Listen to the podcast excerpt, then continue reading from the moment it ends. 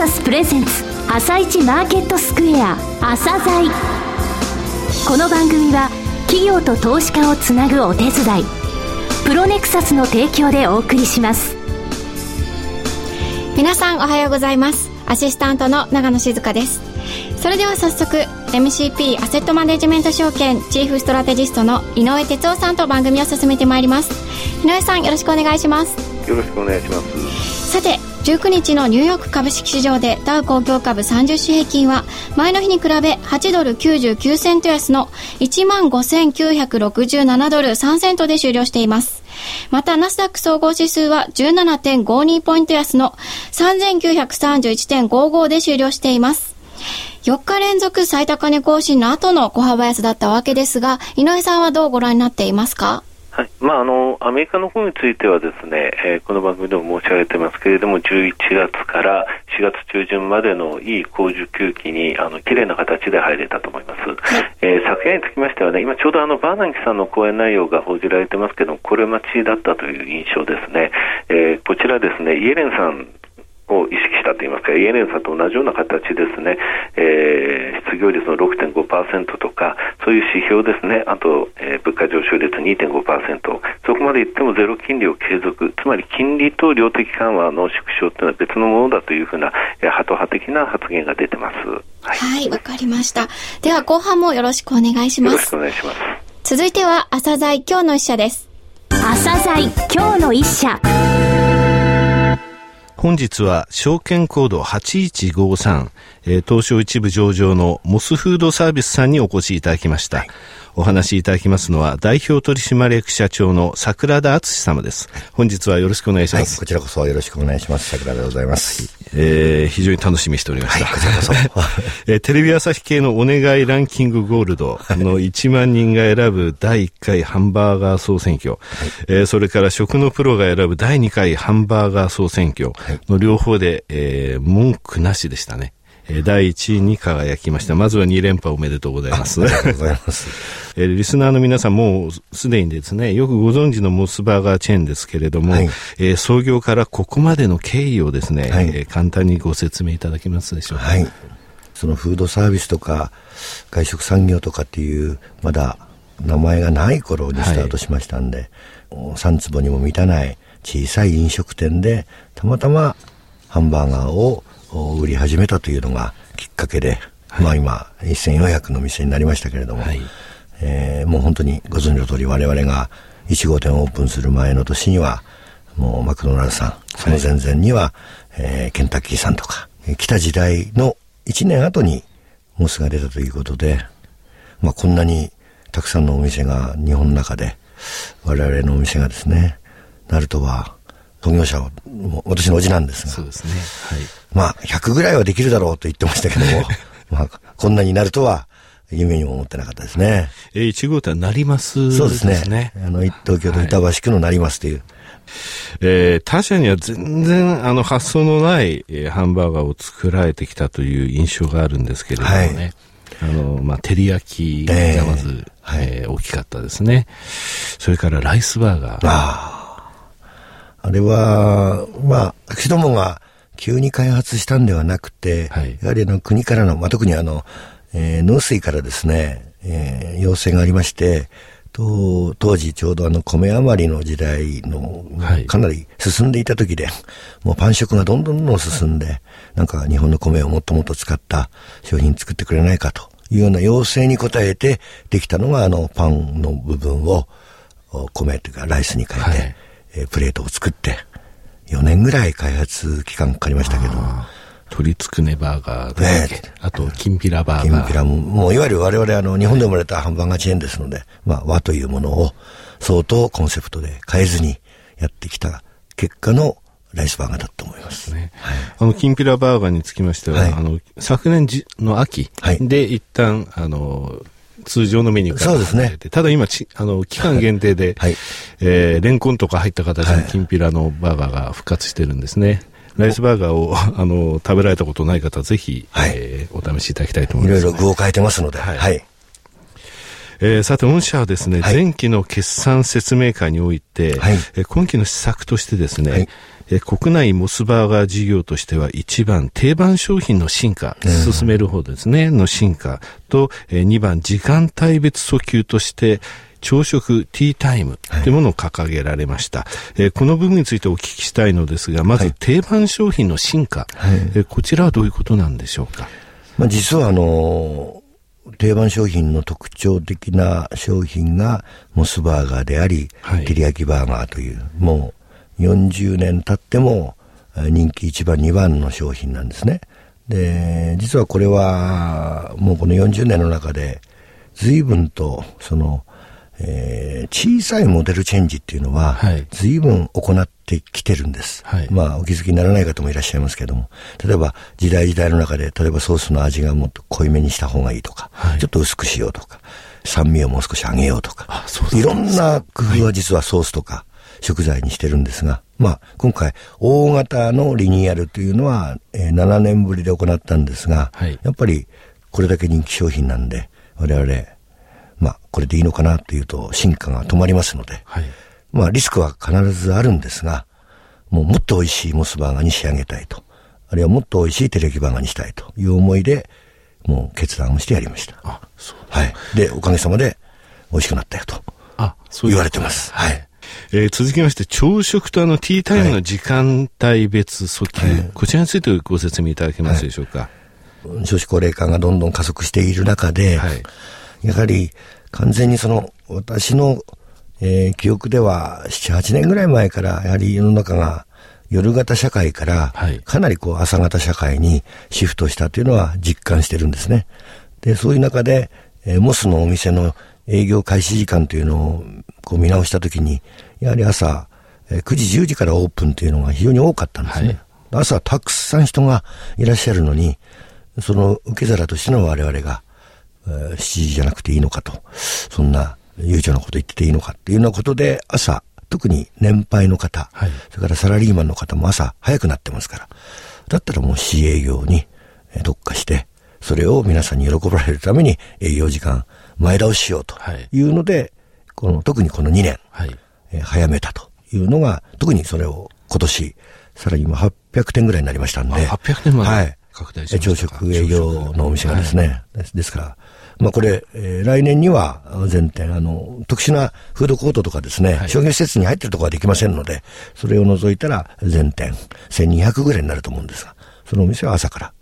えー、やろうとい。うふうに計画してます。はい、朝モスですね。ね朝モス800店舗ですね。はい。あと、ティータイムについては、はい、まあ、これも、どうしてもそのモスバーガーというブランドイメージがですね、あの、ハンバーガーのたくさんのご支持を受けてるんですが、例えばドリンクだったり、まあ、それはコーヒーをはじめとして、それからデザートだったりというのは、どちらかというとハンバーガーよりも、インパクトはモスの場合ですけども、はい、ちょっと少なかったのかなと。で、実際モスでゆったりしたいという方が、今申し上げたように増えてるんで、その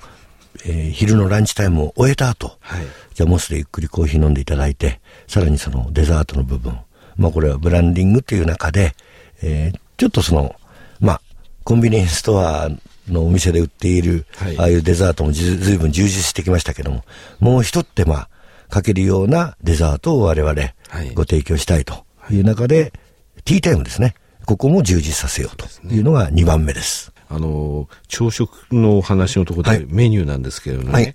はい、もし朝ライスバーガーっていうのが、えー、午前ですね。朝午前ですね、はい、これも面白いですね。あの、漬物みたいなのついてるの、はい、たまり漬けみたいなのがですね。まあこれはどちらかというとやはりご年配の方が、やっぱり朝はご飯だろうというもので、まあ、ちょっと本当に、はい、えー、小さい、えー、まあ、漬物をつけてるんです。これも、あの、おかげさまでご支持を受けてます。はい。はい、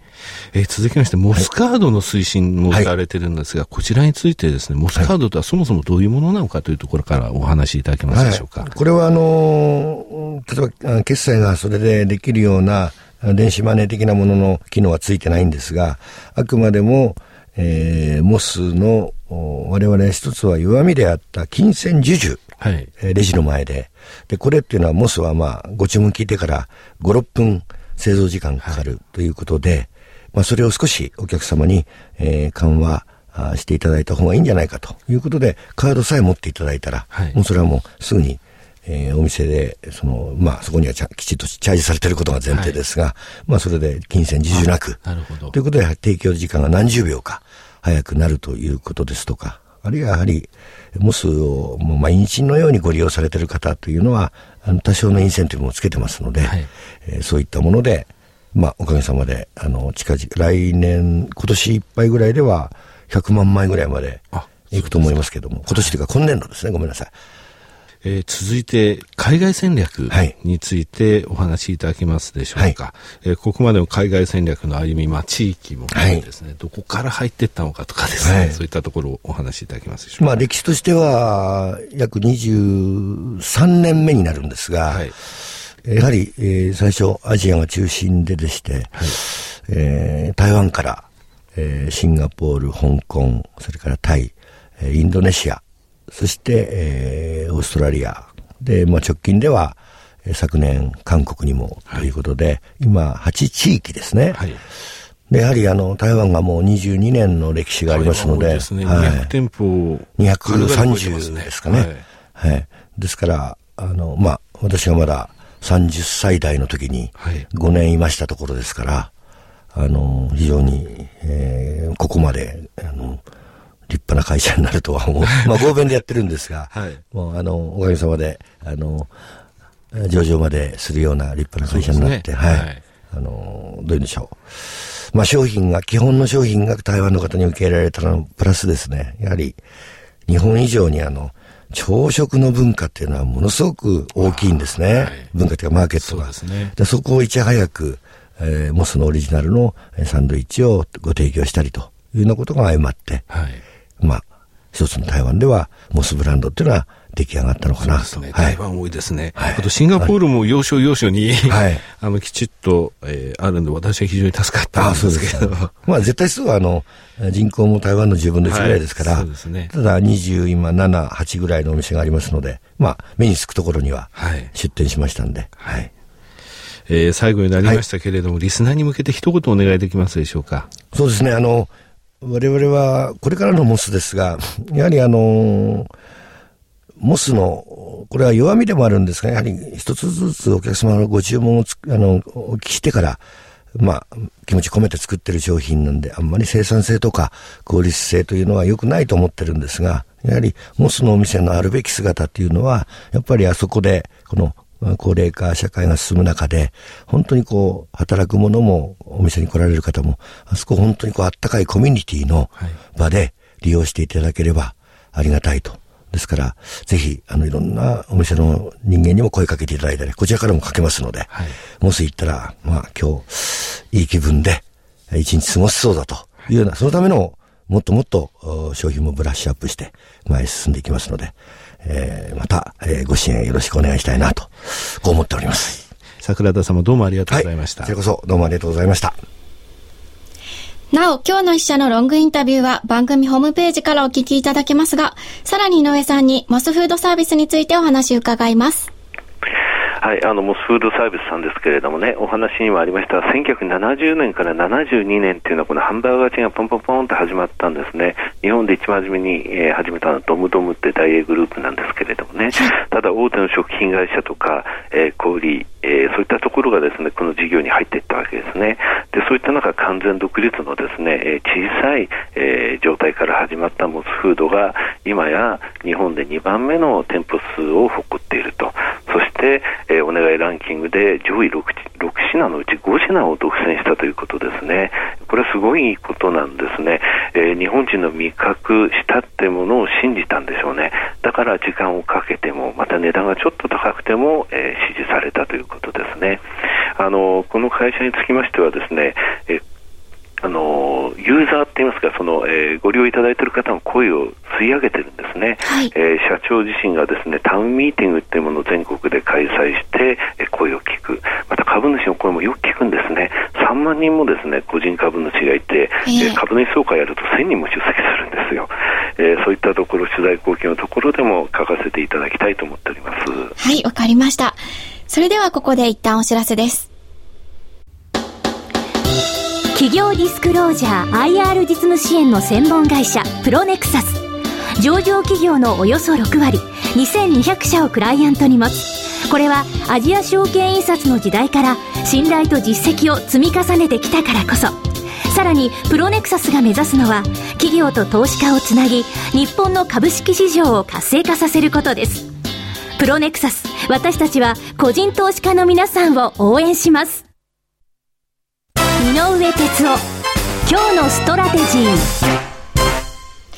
それでは井上さん、後半もよろしくお願いします。はい。えー、アメリカの方ですけれどもね、あの前半で申し上げましたけれども、いい形で11月に入りましたと。で、これからまあ財政につきましてはね、えー、12月の13日まで、また1月15、2月7、それぞれイベントがあるんですけれども、また、えー、金融緩和縮小、いわゆるテーパリングが3月7日、1月7日、そういう話もありますけれども、おしめを作っても10級というのが、あの、今非常にいい状態だというのは米国です。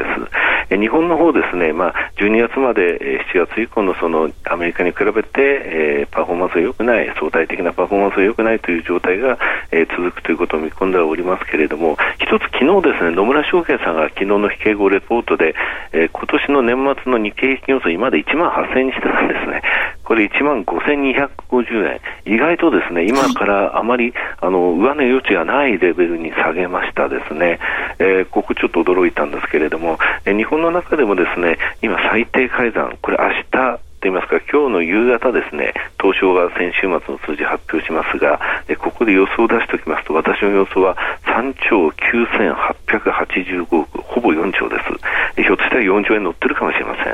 ん。これは東証一部の時価総額の0.91%